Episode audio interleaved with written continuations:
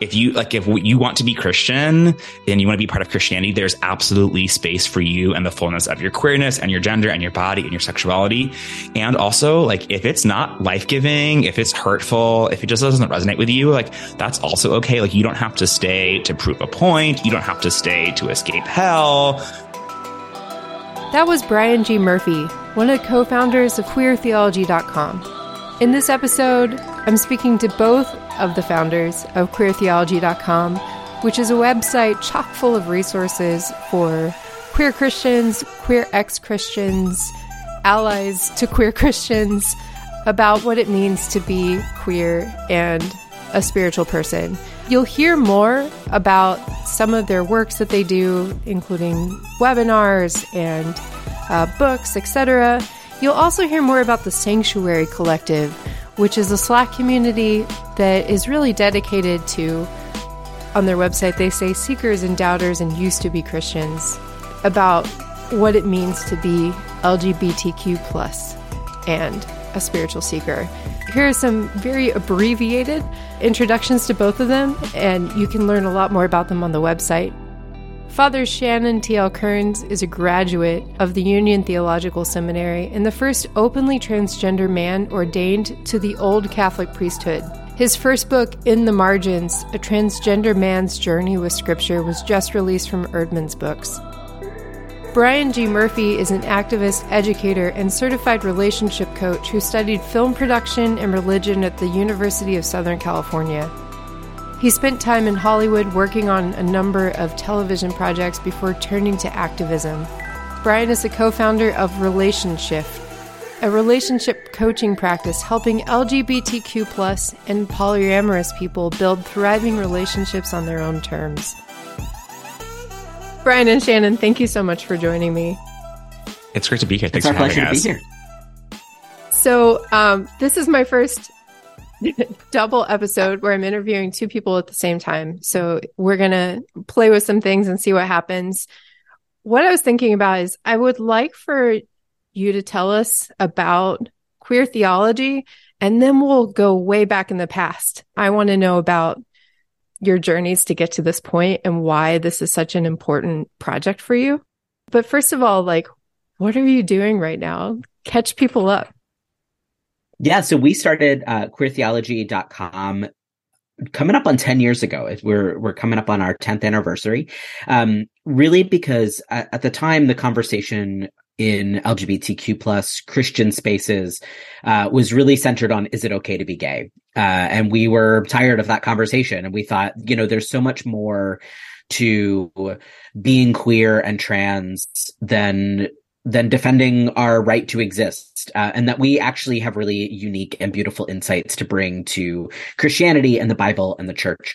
Um, and we also knew that queer theology, like as an academic discipline, existed and has existed for a really long time. Um, but often it was really inaccessible for folks, and so we wanted to make the beauty of the academic accessible to folks who were not interested in academia and also to take yes of course it's okay to be lgbtq plus and christian as a starting point and push into what might be possible beyond that. Um, and so we have a website we have a podcast that's been going for uh, eight or nine years now. Um, we've got courses and resources a book ebooks uh, just a ton of stuff um, that are all about integrating sexuality gender identity and christianity Cool. We're going to get into a little bit later how the community and the resources that you've established are sex positive, polyamory positive, and a lot of things that you don't find in other, even LGBTQ affirming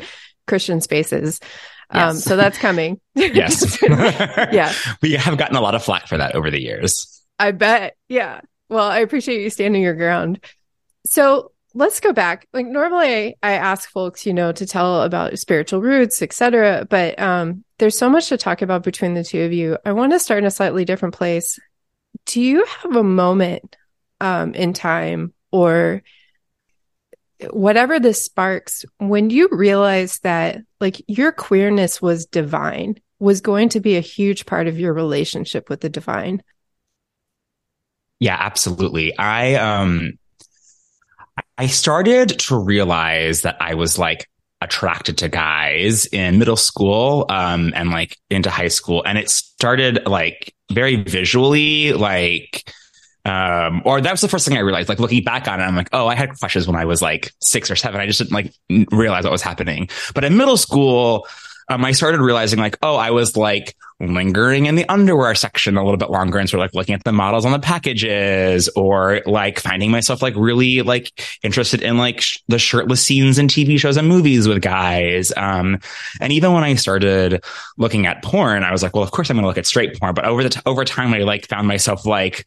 paying more attention to like pictures because I'm like 37 and it was like videos hard to come by in like 1998 on the internet.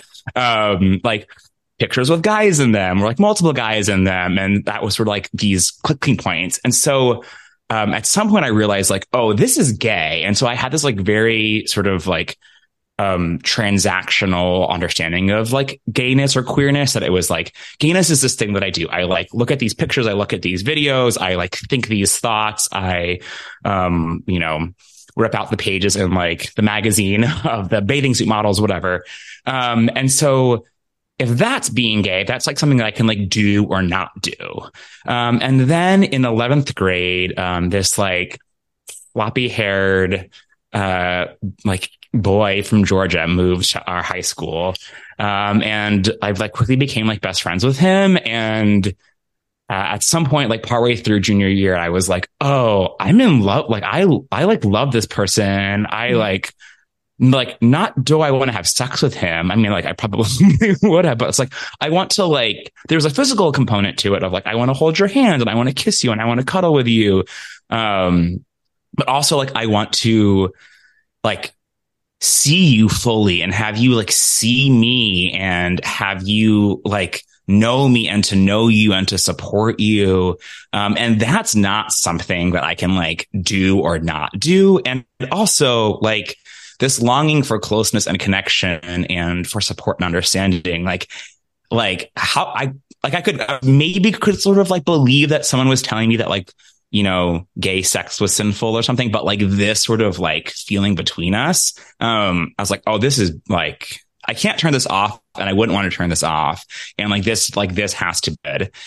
And I think that it took me a while to get there, but what I've appreciated is like now you know, I've been out for 16 years now, probably. Like, I can see like not just like those like loving feelings as being good and holy, but also I think that like the sex part and the physical stuff and all the things that like some Christian folks like tell people they should be ashamed of, like that also is like holy and sacred too. Um, and that like came later for me. And I think also that is why Shay and I are so passionate about speaking out about not just like it's okay to be like gay and you can get like monogamously married and have 2.5 kids in the suburbs. It's like, no, like one night stands can also be holy and like masturbation can be holy. Um, and kink can be holy. Um, because I think like some people come to that, but then they keep it to themselves because it's like, I don't know, they don't want to be shamed for it, understandably. And so at some point we were just like, fuck it. we're gonna like, we're just gonna like say the things because like this is really, like this is really beautiful. And I don't want people to feel like only the romantic parts about queerness are the holy parts that I think like the sex and the sweat is also holy too. And I think uh, along with that, to, to continue on, that, that that is also a part of our queer and trans history and legacy, right? The holiness yeah. of connecting in that way and with one another. And so to tell people that you can't be connected to your community um, is really harmful. And and in my mind, like anti the gospel and anti all of the other things. Um, which isn't to say that like for folks who don't desire that, right? Like I'm monogamously married, not into kink. Like that's just not my jam. I'm an introvert and a homebody. And Brian will say I don't like people very much. Um, and also like I am fully in support of kink and polyamory and all of the those aspects of our community and like that's important to me not just as a person and a queer person but also as a priest that like we hold space for those folks and also that we hold space for the folks who aren't interested in that um, or who are are on a journey to figuring out if they might be interested in that but have a lot of shame and trauma to unpack um, on that journey. Like all all facets of that are really important. Totally. Okay. One thing I forgot to ask, I'm really curious. How did you two meet? I mean, because I get the sense that, I mean, to be able to do this with like an amazing, I, I don't know, I sort of think of you as soulmates being able to do this work together. so, how did that come about? It's funny you ask that because this is like now it's become a shtick at this point. But I, so Shay and I have different memories of our first time meeting. so I don't remember the first time we met. um, but my first, we actually, it was my apartment. Apparently he can tell this, that story. But my first sort of like memory of, of Shay is we had like a good, a good mutual friend in common and he invited me to go with him to go see Shay preach um, when Shay was working at Judson Memorial Church in New York City. And he was preaching on Ezekiel and the dry bones. And like the way that he took apart and put back together that passage was like nothing I had ever heard before. And I've gone to like a lot of church services and a lot of times you hear people like pastors or priests sort of like telling stories that like they've heard and like about a friend or like you, you, can kind of tell this is sort of like their take on someone else's take on something else's take like, like that they read in a book. And this was just like brand new, never before. I was like, I'm watching like new theology being created in front of my eyes. Like this is incredible. I'm like amazing. I want to know this human and I also like want more of this. Um, in my life. And we actually like, like, I don't know, like exchanged numbers or email addresses or something and hung out a few more times, like through our mutual friend in the city. And then at some point, Shay moved to Minneapolis, but we just kept in touch, um, over the years and, and sort of like developed a friendship long distance. And then at some point decided to start doing this work together. Yeah, and I think as our conversations progressed over over the years from like when we met to when we actually started queertheology.com, that uh, there was probably I don't know, a good four years in there. Um, yeah. It, you know, we were having conversations about queerness, about our identities, about church, about activism, about what we were seeing, about conversations that were happening online. I mean, this was, you know, when blogs were still a thing and they were like yeah. a really big thing at that time. And, um, and, and we were just kind of continually realizing that the conversations we were having that were giving such life to us and the conversations that we were having with other folks were not the conversations that were happening on platforms and at conferences. And we thought like, man, uh, people are missing out on this. And, and and the conversations that are happening on platforms are still really reactive right? It's it's mm-hmm. trying to convince people to let us back into their evangelical churches trying to convince people that like we could read the bible in the same way that they do. And we were like no like this this is not actually helpful or good for us or for our community. And so we want to we want to go in a different direction. And i and i think that the reason that we've been able to do this for so long is because we're friends and because we our working relationship is really grounded in a deep love for one another and a respect for one another um, and a and a supporting of each other's journeys and it's it's been a real gift to do this work uh, and to be able to do this work together right i think it would have been really really difficult to do alone yeah. And at, at, the time that we started, we had been out, we each been out for, you know, a significant amount of time. Shay was working at a church, uh, like pursuing ordination.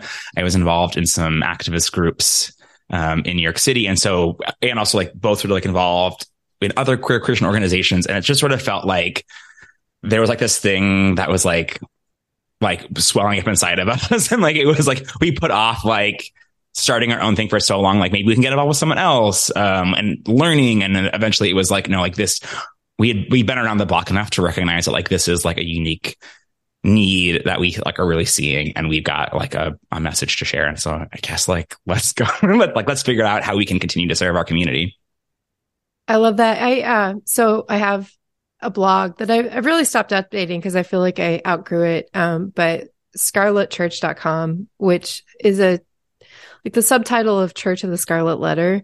I had this idea mm. a long hmm. time ago about forming a community of people who have been ostracized for something about their sexuality or their bodies um, and I ended up just like blogging my own journey. Like, you know, when we talk about being out, like, I mean, you come out as queer, you come out as something to do with like your gender, you come out as something to do with your sexual like style. You know, I feel like there's mm-hmm. so many different coming outs. And then there's yeah. coming out in general, and then there's a coming out in the church, which is very different. um, or can be very different. And when I would talk to people about my blog, you know, especially people I met at conferences, the first question they would ask is like, is there community around it? You know, and and mm-hmm. I'd have to mm-hmm. say no because I don't feel like that's I can't I can't do that work too. But what was so hard is like there are communities, there are queer affirming Christian communities out there I could potentially refer you to, but I don't know if they're kink positive. I don't know if they're going to shame you for X, Y, or Z. And so it's like, how do you know that the community you're going to send somebody into is going to be safe for them or if it's going to end up being just as harming? So it seems like that's part of the work that you've done together is to create a space that intentionally does that. Yeah, I mean, we've been talking about purity culture and sex positivity since like I mean since we since we started in like 2009 8 uh 12 I don't know what what is math probably like to the 12 13 um and that just like always felt like really important and you know we would be on the Facebook Live didn't even exist yet, I don't think, but we'd be on sort of like a Google Hangout or like a webinar of some sort. And I would talk about like being kinky or being polyamorous or being slutty. And people would be like, Oh my God, this is the first time I've heard like a Christian in public say this out loud. And so I was like, well, now I have to say it. now I have to say it even more and even more often, uh, and even louder. And, you know, like we got some like pushback for that. It was like, you're making gays look bad. You know, this isn't like going to help our, our rights. Like it is hard enough to get people to accept us. Like, why can't you just sort of like be quiet and blend in? And we're like, no, like, like no, because that's like that, that doesn't help anyway. Doesn't help. I don't. I really don't believe that the path to liberation is like respectability politics like don't work, and also like straight people have something to learn from queerness, and um like people who aren't slutty have something to learn from people who are slutty. Um, that like we we need all of these perspectives. Um, and I remember in 2018, I came out with a video called Jesus is Polyamorous. And like, obviously that pissed off a lot of conservative Christians, but I also got like a lot of blowback from like people who would uh, describe themselves as progressive Christians, LGBTQ Christians. Mm. It was like a nasty week. Um, so it was like in between the, the like the death threats from like, you know, trad Catholics, there was also like, queer people heaping like bullshit onto me. Um, and so like, yeah, but, but I've also been like really heartened to see since then, you know, like maybe like a year or so ago, the Reformation Project came out, which is a large LGBTQ Christian organization. Like they like they made a post about how they only support monogamy, um, mm-hmm. and I was just like I was really heartened to see how different the response in just three years was like mm-hmm. from when I made that first video to now that like the conversation around Christianity and polyamory has really changed a lot. And I think like if it means that I got death threats for a week. Like in 2018, I would be happy to like I would do it. I would do it again. You know. And I think that that pushback against respectability politics has been man I, one of our number one like hills we are willing to die on yeah. from the very beginning because so many of the organizations are really centered on respectability politics and are centered on centering the voices and perspectives of evangelical Christians instead of saying like that is a very small minority of people who read the Bible, for instance, in a specific way. And like we not only don't have to answer to that, but like scholars and denominations of huge, huge numbers have never read the Bible in that way. Um, and also that like this idea that if we just behave, we'll get our rights is proven false by like every liberation movement ever in the history of ever. And so the fact that like we think we're some- somehow going to be different. And I think that that's really often tied into these organizations many times are led by cis white men, right? And that, that proximity to to privilege and to power is something that's really hard to walk away from. And for us, it was like, no, like we're not gonna, we're not gonna be in that space of re- respectability. We're not interested in that. Um, and I think we've continue continually for 10 years been like, what is the stand that no one else is willing to take? Well, let's just go there. Um, not, not just to like stir shit up, but to say like, this is where justice is. This is where liberation is found. Like it's time for us to push the conversation. And if we have to deal with death threats or hate messages, like that's part of the cost of working for liberation for your community. So I think part of the difficulty is, you know, like if you're starting to change the the way that you discuss something, what you're really doing is is shifting the conversation towards a new away from this established uh, like system of power into a new like a whole new paradigm. And like i feel like for me once i started realizing that i do not believe in the theology as i grew up in it you know or that i believe in a completely different paradigm I stopped being able to have easy conversations with anybody within that paradigm. It's like I can't fight, I can't argue with you because it's going to be arguments based on your worldview that I don't share anymore. Yeah. And there's a sense of just complete loss and grief that I have and just feeling completely disconnected from people because we no longer speak the same language. Yeah, I think that's yes. really real. and, and I think that that you're right that like and I, and I think that this is why so often the conversations and the tools that were being handed are not actually effective because they're still mm-hmm. mm-hmm. they're they either require us to enter back into the old paradigm that not only are we not in anymore but frankly like doesn't work and isn't a liberative paradigm um or they ignore the fact that we're like speaking a different language. Because and i think that it's coming from a place of we want to believe that if we could just say the right things or offer the right argument or say it in the right way that like these people that we love and that we grew up with and that we invested our lives in will come around on this issue. Like it's coming from a, a really human community driven place. It's coming from a desire to like be back in the fold of the churches that raised us and that shaped us and whose music we still love and whose way of being um, still has meaning to us. Like, I get it. And also, I think that you're right. The problem is it's not the same paradigm. There isn't a magic way of convincing people to leave the world that they are entrenched in, and especially if it's going to cost them something. Uh, and so, so I think part of it is for us as queer and trans folks, like finding somewhere to put our grief and finding a way to move through our grief and then not being held back by our grief um that that mm. we we need to not allow our grief to keep us from liberation right i think that's the and that's really hard. And and there and it's not easy right? There's no there's no like magic wand that you wave and you feel better. Um and it's it's a i think it's a journey.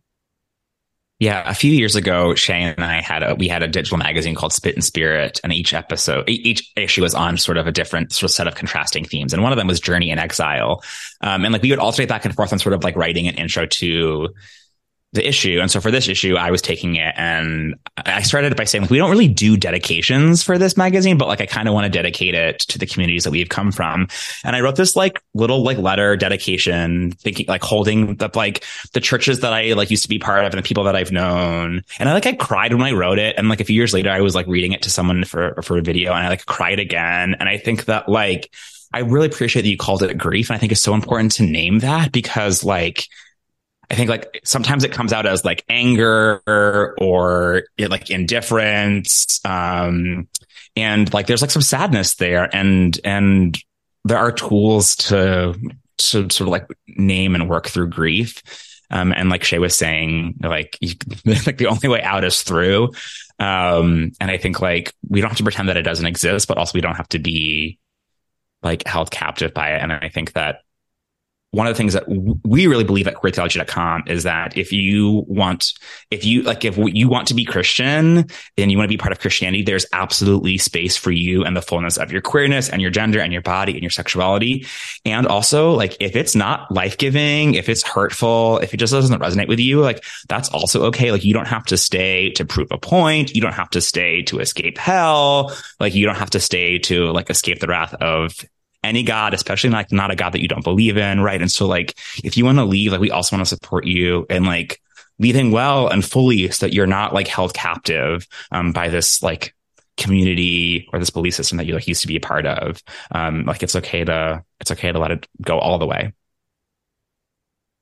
I love that. I was reading um If Grace is True again mm-hmm, by Quaker mm-hmm. pastor Philip Gulley. And yeah. I mean I don't know. I I've been using, I've been writing, like, I have a chapter in my memoir about that book and what it did for me. And I'm thinking about him reading my memoir and being like, I am associated with this. Oh crap. but, um, but he talks about like that it's not really good news if, you know, you're bullied into something. Like yeah. that was not what the good news was supposed to be. All right. Let's talk about the whole the justice or the liberation side of it. And um, do you both know Marcella Althaus Reid? Oh yeah. Yeah. Okay. I I figured. Um so she's also showing up in my memoir, of course. and there's this whole underutilized like theology of the erotic that she does really tap into. And I think that it goes so with like the history of of queerness and homosexuality that like liberation is found in embracing one's body and other people's bodies in an unabashed joyful way mm-hmm. shannon you were talking about how like holding space for people that are slutty or kinky or polyamorous but like even people who are monogamous and and not kinky whatever you want to call it i think if you're queer you've still done some work to be like body positive and sex positive that shapes even your friendships and marcella was talking about that she was saying friendship is always a sexed sexual encounter between sexual people. The problem is how do we label what is sex and what is not sex? And it feels to me like this is part of this theology of the erotic is being able to embrace each other and see each other as holy sexual beings, even when it's we're not trying to get it on with each other. Yeah. Yeah. I mean, I think that like I I don't know. I kiss almost every one of my friends like hello and goodbye in a platonic, in a very sort of like platonic way, but like physically affectionate way. And I like make out with like a significant number of my friends, like if we're out dancing. Um, and like for some of them, like we do more, but for some of them, it just ends at that. And I like, I think like one of the beautiful things that like queer people have historically done is like figure out how to like embody like our whole bodies and to like utilize the whole range of our vocal, like of our vocal expressions. Um, I saw, I saw a TikTok like a year or two ago about like gay voice, uh, and they were talking about how like the research shows it's actually not gay voice, that it's actually straight voice, that like, wow. g- like queer men and women and people of all genders sort of like use like the whole range of their like vocal capabilities and like straight cis men like restrict themselves to one portion of it and like straight cis women restrict themselves to another portion of it. Um, and I was like, oh, Oh, yeah, like heterosexuality is a performance also. And like cisness is a performance also. And I just sort of like really appreciate the ways at which queer people have historically like done that work to like figure out our bodies and reclaim our bodies and to be like to have affection for one another. That sort of like energy that exists in queer spaces between friends, sometimes even strangers, right? Like you like see a queer, you like clock a queer person um, like don't tell straight people, but like we communicate our queerness using nonverbal ways also, right? And like that, like something happens, or like there's like like a really amazing energy that happens there, and I think that is super powerful and um like I think it's like also worth being called like holy and sacred.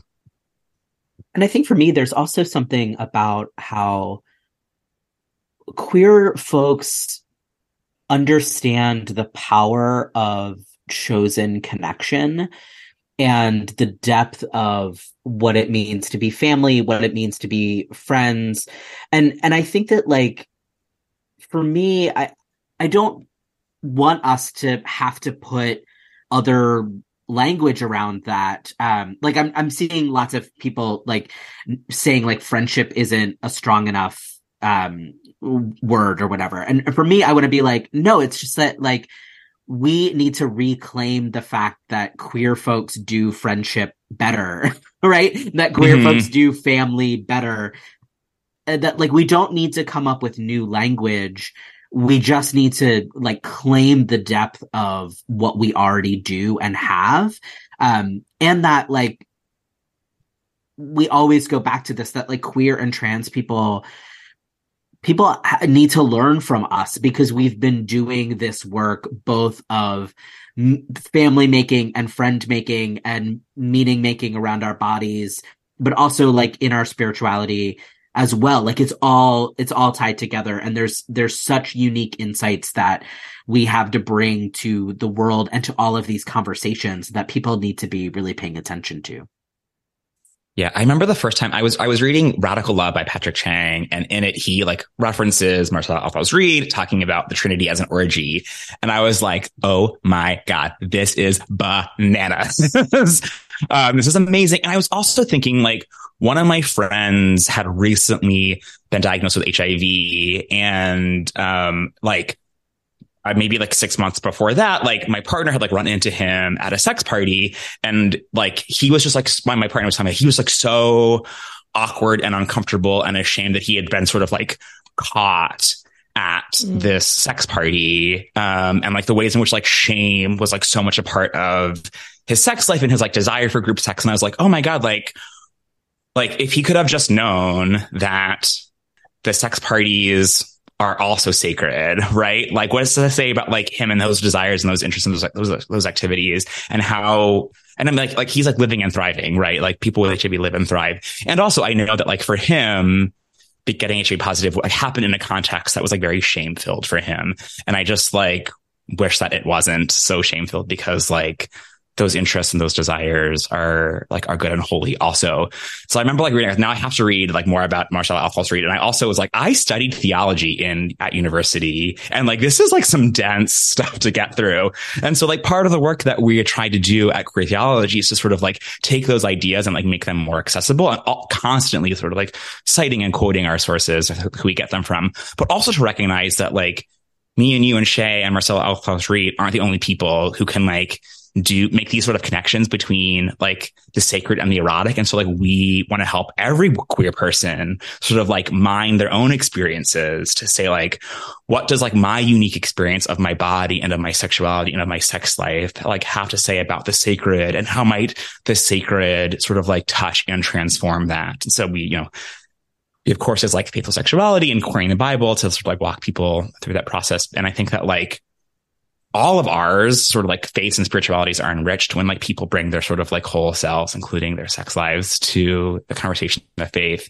And also for people who have grown up, who have been shamed for our bodies or for our sexualities or for our desires and interests that like naming and claiming them and saying like this thing that I'm doing right here is like holy. This like one night stand that I'm having, like there's there's just like some like hospitality happening here. This like care and consideration that I'm showing for someone who's I only know their first name and I've only met like six times. Like I like I have taken better care of and then taken better care of the people whose last names I don't know than like pastors in my life, right? Um, and so I think like really naming like this as sacred and this as holy and this is good and this is beautiful um, can also like be really deeply healing for us. I'm like if you want to think about like being naughty or being dirty in sort of like a playful way, like I, am not here to like yuck your yum, but I also think that like things that we traditionally call dirty can also, I think, just as easily be called like beautiful. I think there's now all this work to do. I, I feel like one thing that I have gone through over and over again is you know, when I lost my references for what was right and wrong, you know, and I had to completely redo that for myself.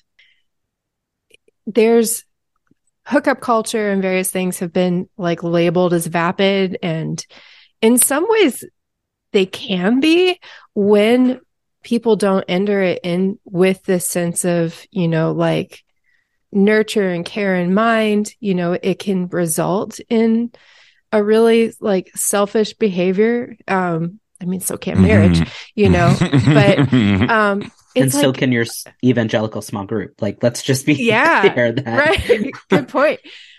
So I feel like one of the things that I'm like constantly thinking about and like trying to converse with people is like, how do we go beyond just like calling something sacred and joyful, which is the first step of moving beyond shame, but then enhance it, like learn how to like set good boundaries for ourselves and um, figure out what feels good and what doesn't feel good and like how we can talk about it with others when there's not really a societal framework around what makes good sexual encounters. Oh man, I've been thinking about this a lot because a few years ago, um, I went to go hook up with someone that I had met on Grindr, and he was like, if you were like to do like a cliche of like a gay hook, like a gay desirable person, he was probably like six one. He was blonde. He was like muscular. He lived in a building in Chelsea with a doorman. Like I had to like check it in. like, uh, you know, he had like all this like fancy artwork and like had probably like fancy floors. And like we started hooking up and I was like, oh, I'm just like not into this. And it was like this moment where it was like, I definitely make less money than you. I definitely have more body fat than you. Like, I'm definitely like older than you. You're like, you're supposed to be the desirable one. And I had this moment of like, oh, I'm not, I'm actually like not into this. And so like I was, I went to the bathroom to go like collect myself. And so he's got fucking like heated tile floors. Of course he does with like Aesop super fancy soap. And I was like, this is just too much. And so like, I went back and I like sort of psyched myself. I was like, I'm just going to go tell him that I'm going to leave. And so I went and I was like, Hey, I'm going to head out. And he was like, Oh, oh, okay.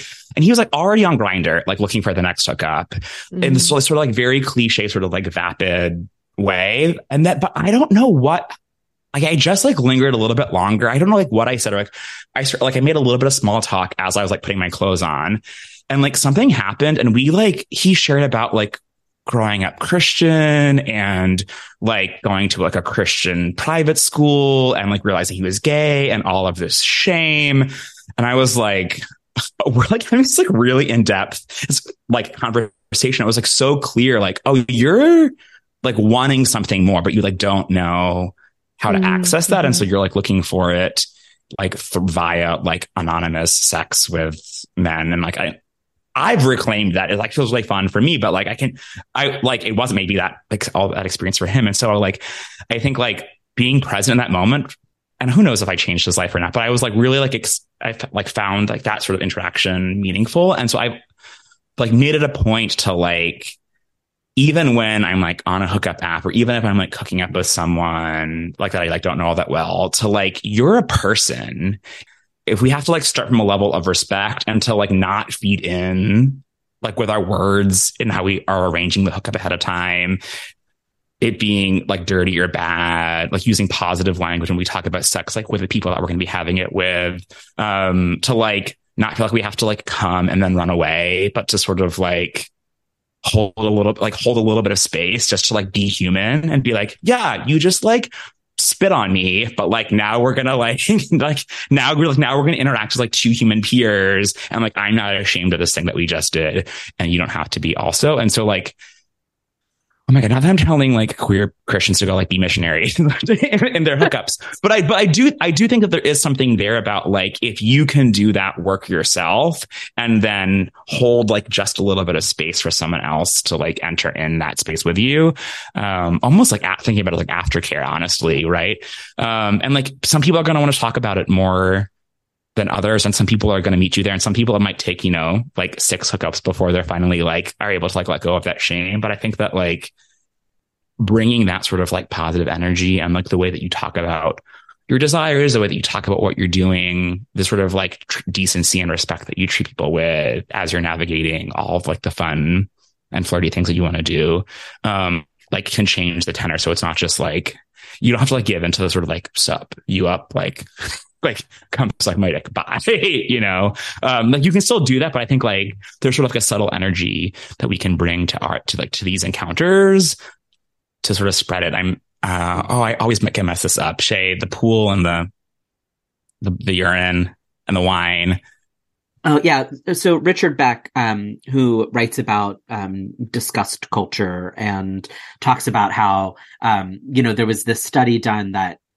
if there were like one drop of urine in a swimming pool of wine, um, that most people would feel like it it contaminates the whole pool, whereas like in reality it, it probably doesn't. Um, and so Beck talks about this as um, often the message of Jesus in touching people, especially people who were considered contaminated or diseased, is that Jesus had a healing impact. That that his presence was was like a, a decontaminant in some way. Um, but that like part of our work is to figure out how we encounter and get over feelings of disgust. Um, and that was like, and that part part of that work is around like people and around sexuality. Beck, in my opinion, Beck doesn't go nearly far enough um, into queerness and into sex positivity, but like the basis of it, I think is really fascinating and interesting. Yeah. And so I think that there's like something there that like we can then be those sort of like healing agents that like when we, when we, when we go into these like moments of like sex, like we can, we don't have to like if there's like shame present rather than like that shame coming on to us, actually we can like have our positivity be the thing that is what transfers in those moments. Yeah, I love that. I think a lot of our work too is around especially helping folks that grew up in purity culture and um, are are working through that to realize that the evangelical thing of like once you leave evangelicalism, anything goes. It's like not actually true that we all know that we continue to have boundaries and it's consent and all of those things. And that, but that sometimes the process of, of figuring out what your own sexual ethics are and, and what practices feel good to you, that like in the midst of that, you might do some things that you realize in hindsight or even in the moment don't feel great. And I think one of the things that Brian talks about all the time that has been really meaningful for me is that like you can have a bad experience and that doesn't mean that it you did something bad, right? You can just like have not enjoyed that thing and that might be a you didn't you don't enjoy that thing ever. It might be in this was not with the right person, but like we don't have to read more shame or trauma into that but that can be a data point in like figuring out our own stuff and like as long as we're being consensual and communicative with people like this idea that that like i don't know if you don't have evangelical morality that you're gonna go out and rampage and pillage i think says a lot more about evangelicals than it does about queer and trans folks Oh yeah, I think that queer atheists have like a way like stronger sexual ethic than like straight Christians, like in general. Yeah, but two things I want to acknowledge. First of all, that our sexual scripts, um, even or particularly outside this, the church, are still like rooted in patriarchy, rooted in mm-hmm, colonialism, mm-hmm. and so on. So, like when the scripts that we use for hooking up, the scripts that we use for like relationship elevate escalator elevators, all of it. It's yeah. still stuff to be deconditioned. It's not just people who grew up in purity culture that are like doing this work. Um, and then the other thing is, I I do want to acknowledge that I think that there are amazing sex positive communities that are doing the work around like what are ethics that we can follow to have better holistic sexual encounters. And I feel like a lot of my own sense of what's right and wrong now has been like taught to me through sex parties and like BDSM workshops more so than it has been the church. That is happening. Mm-hmm. I still don't mm-hmm. know how to equate those to people that I meet on Tinder yet, you know, because it, it's like once it's once again two different paradigms you know? And it's like, do I even try to teach someone this paradigm? Do I just sort of give up because I need to fuck? like it's, it's a whole thing. But I, I do love the idea, Brian, of opening up space. Like even if you're still following that script that they're comfortable with, that honestly sometimes like I'm comfortable with because it's how I learned how to have sex to begin with. And sometimes it sucks to just constantly be in this state of renovation. Even in just those small moments, like opening up to be more vulnerable when the script doesn't allow for vulnerability is like small change, right? Yeah, absolutely. What did I not ask about? What's on your mind, both of you? What are you excited about? Anything? Well, Shay wrote this really incredible book called In the Margins that is like part memoir, part Bible study, and really gets into a lot of like purity culture and body stuff. Um, and I've like known Shay for I don't know, 15 years probably at least. We've been working together for 10 years. Uh, and also as I was reading it, I was like underlining stuff and having like new revelations. And I was like, oh my God, I've, there's like still more to learn from you all of these years later.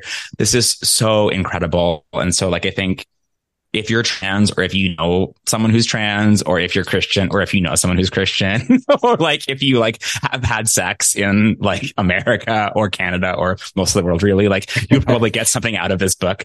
Um, I just like, I found it, I found it like super, super, uh, like meaningful for like for me. Nice. I will put a link to it in the comments. And while we're at it, tell me about Sanctuary Collective. Yeah, so Sanctuary Collective is our online community. It gives you access to both all of the courses and resources that we've created over the last decade, um, but also a dedicated um, Slack channel that has conversations uh, it's got over 400 people from all over the world, like literally all over the world. So someone is always up and, and starting conversations. And it's both like a place to have conversations about the Bible and spirituality, but also a place to talk about pop culture and what podcasts you're listening to and what movies you like and what books you're reading. Um, but also a place to ask for support and say, you know, this is what's going on with me. Um, it's folks who are everything from like grew up evangelical and now are leaving Christianity altogether to folks who grew up atheist and have converted to Christianity as adults to people who are like, I don't really know what I am. I'm like on some kind of journey and it feels important that spirituality be part of it. So it's really like we run the gamut of religious experience and practice um, and upbringing. Tons of trans folks and non-binary folks, queer folks of all stripes, poly folks, um, kink supportive, like all of all of those things. And we do worship experiences on Zoom occasionally uh, for folks who are interested in that. Kind of other ways to connect, quote unquote, face to face with as technology allows. Um, it's been a really beautiful community to be a part of. Yeah. All right. I, I think that's all I've got for you. Thank you so much again. This has been great. And thank you for the work that you do. I'm, I'm glad that the community is growing and that you're still going strong after 10 years. yeah. Thank you for having us. It was great yeah, talking with you. you.